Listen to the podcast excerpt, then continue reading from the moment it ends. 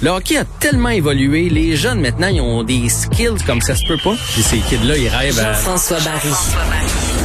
Un animateur pas comme les autres. Jean-François Barry, bonjour. Ouais. Bon matin. Je te comprends, hein? Ça fait longtemps qu'on a eu une partie de hockey qui nous a mis sur la pointe des pieds, là. Ben, ça fait surtout longtemps qu'on a eu une journée, pas de jour de match, pas de veille de match, puis pas de lendemain de match, là. On est...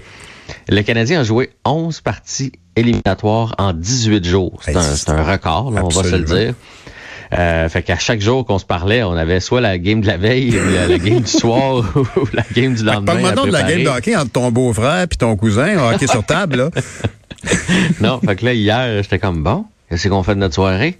Oui, c'est ça, exactement. T'es allé arroser les plantes. T'es allé arroser les tomates. Bravo. Fait que non, le Canadien qui était même en congé hier, donc il n'y a même pas d'écho de vestiaire ou de journalistes qui ont été se pointer là ou quoi que ce soit. C'était congé pour tout le monde, congé bien mérité. Ben, j'imagine qu'ils ont fêté ça un petit peu lundi soir. J'ai vu des images de Dano avec une pointe de pizza en point de presse. C'était hilarant.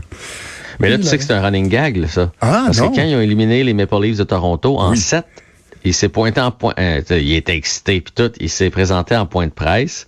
Puis là il dit hey, désolé, j'ai faim. Il avait sa boîte de pizza puis il a sorti une pointe. Ben voilà. Alors là, il a remis ça évidemment lors de l'élimination des Jets en 4 lors du match où ils ont éliminé l'autre équipe. Uh-huh. Il est revenu avec une pointe de pizza et là si tu veux mon avis, il y a quelqu'un quelque part qui travaille sur une commandite pour Dano. Là, je peux pas croire qu'il n'y a pas un Mike's de ce monde, Boston Pizza qui va sauter sur l'occasion de faire une campagne de promotion avec Philippe Dano. Là. C'est bien correct. C'est bien correct que la publicité s'empare de phénomènes de société sympathiques comme ça. On trouve ça le fun. Là, et d'ailleurs, il mangeait de la pizza dans l'avion. Hein? Il mangeait de la pizza dans l'avion entre Montréal puis Winnipeg. Je me souviens que Dominique Ducharme l'a dit. Ben c'est ça, mais c'était en plein ce soir-là la première fois. Dans le fond, après le point de presse, eux autres, ils prenaient l'avion, ils s'en allaient à Winnipeg. Là, ça venait de finir le match à Toronto. Mm-hmm. Donc, ils mangeaient une pizza. Puis les gars se payent la traite. Ils sont tellement sur leur alimentation, sont tellement soucieux de leur alimentation qu'une fois de temps en temps, ils lâchent leur lousse. Ça fait du bien au corps, puis ça fait du bien à l'esprit aussi d'avoir le droit de prendre deux petites bières et une pointe de pizza. Mais je pense qu'ils ont fêté un petit peu plus fort là, contre les Jets parce que contre les Jets, il n'y avait pas un match 48 heures après. Ils savaient qu'il y avait un petit congé.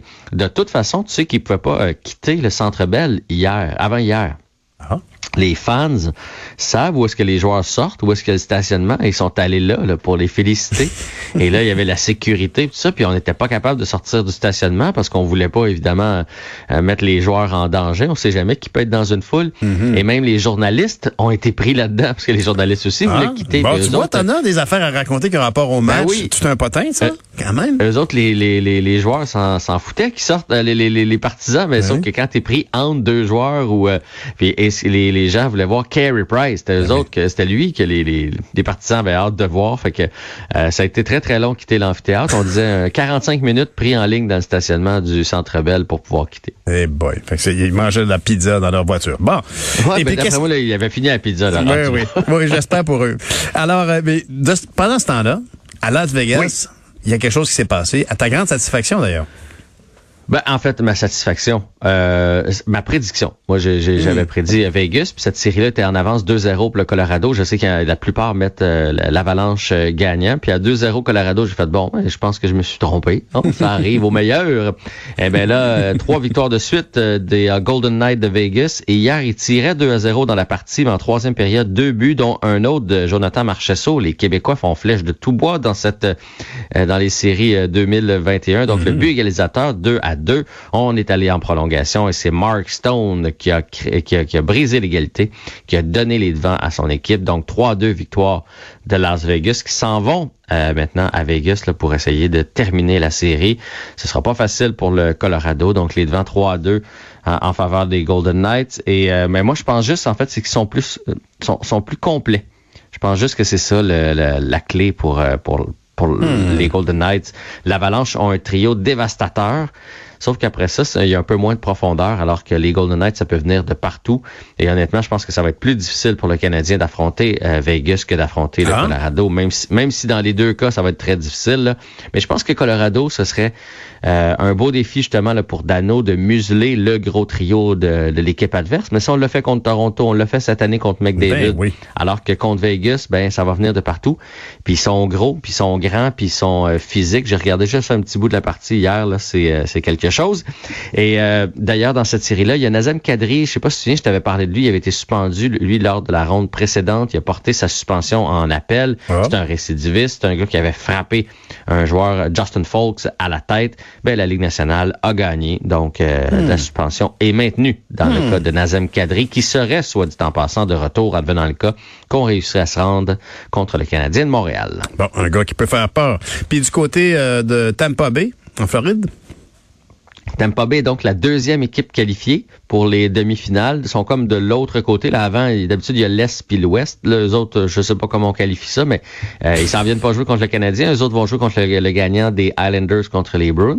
Mais oui, victoire de 2-0. Et c'est drôle à quel point on ne parle pas du Lightning cette année. Dans les dernières saisons, c'était toujours l'équipe favorite. Là, ils ont gagné la Coupe. On sait à quel point l'an passé, c'est eux les champions en titre, et on sait à quel point c'est difficile de répéter. Puis on dirait qu'à cause de ça, ça fait en sorte qu'on se dit, bon, ils vont finir par se faire éliminer. Et pourtant, ils ont toute une machine de hockey. Brandon Point a encore marqué hier, son 8e déjà des séries.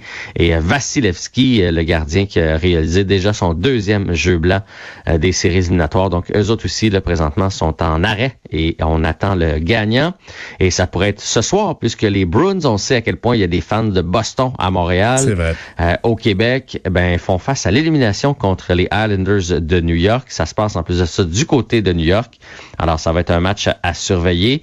Les Islanders qui sont Moses, disons ça comme ça, sont pas favoris, mais... Quel beau terme scientifique. Sont Moses.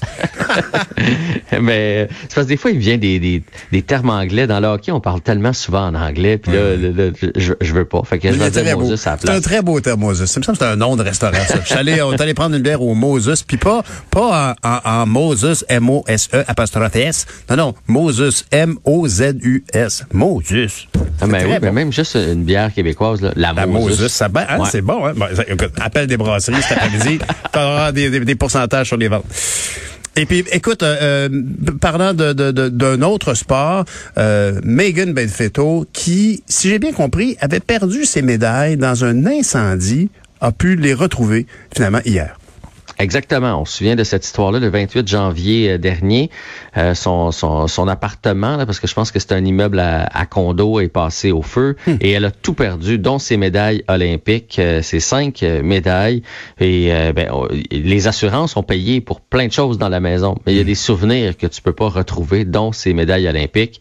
Et le lendemain, elle raconte ça ce matin là dans les journaux. Le lendemain déjà, le Comité olympique canadien, le lendemain de l'incendie, se sont mis sur le cas pour essayer d'y avoir des médailles puis avoir les mêmes, tu sais, le même logo, le même des différentes années où elle a participé. Et hier, elle a reçu ses médailles. Donc, les médailles ont été retrouvées et c'était très émotif pour elle. Je comprends. Quelle belle histoire quand même. Ça, c'est vraiment une belle histoire. Ça finit bien. Oui, moins belle histoire par contre pour 2 joueurs des Tigres de Victoriaville qui ont été arrêtés.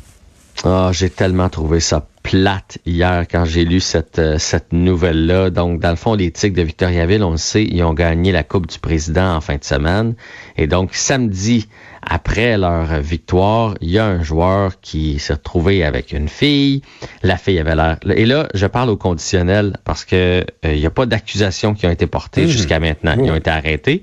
Mais puis on dit que la victime est crédible, que sa famille est crédible.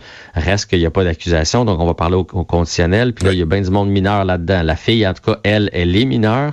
Les gars, on se doute que non, parce qu'il y en avait peu là chez les Tigres. Il y avait surtout des gars de 18, 19, 20 ans.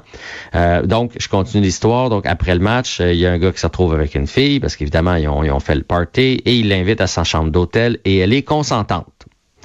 Arrivé à la chambre d'hôtel, la version de la fille d'ailleurs, parce qu'on n'a toujours pas la version des gars, parce que je dis des gars parce qu'il y avait un deuxième joueur qui l'attendait dans la chambre d'hôtel. Et là, elle aurait retiré son consentement à partir de ce moment-là, ce qui n'aurait peut-être pas été respecté. Donc, c'est passé à l'hôtel Entourage du Lac-Beauport. La Ligue s'est dit évidemment désolé de tout ça et on va faire la lumière puis on va pas faire d'ingérence. C'est ce qu'a dit Gilles Courteau.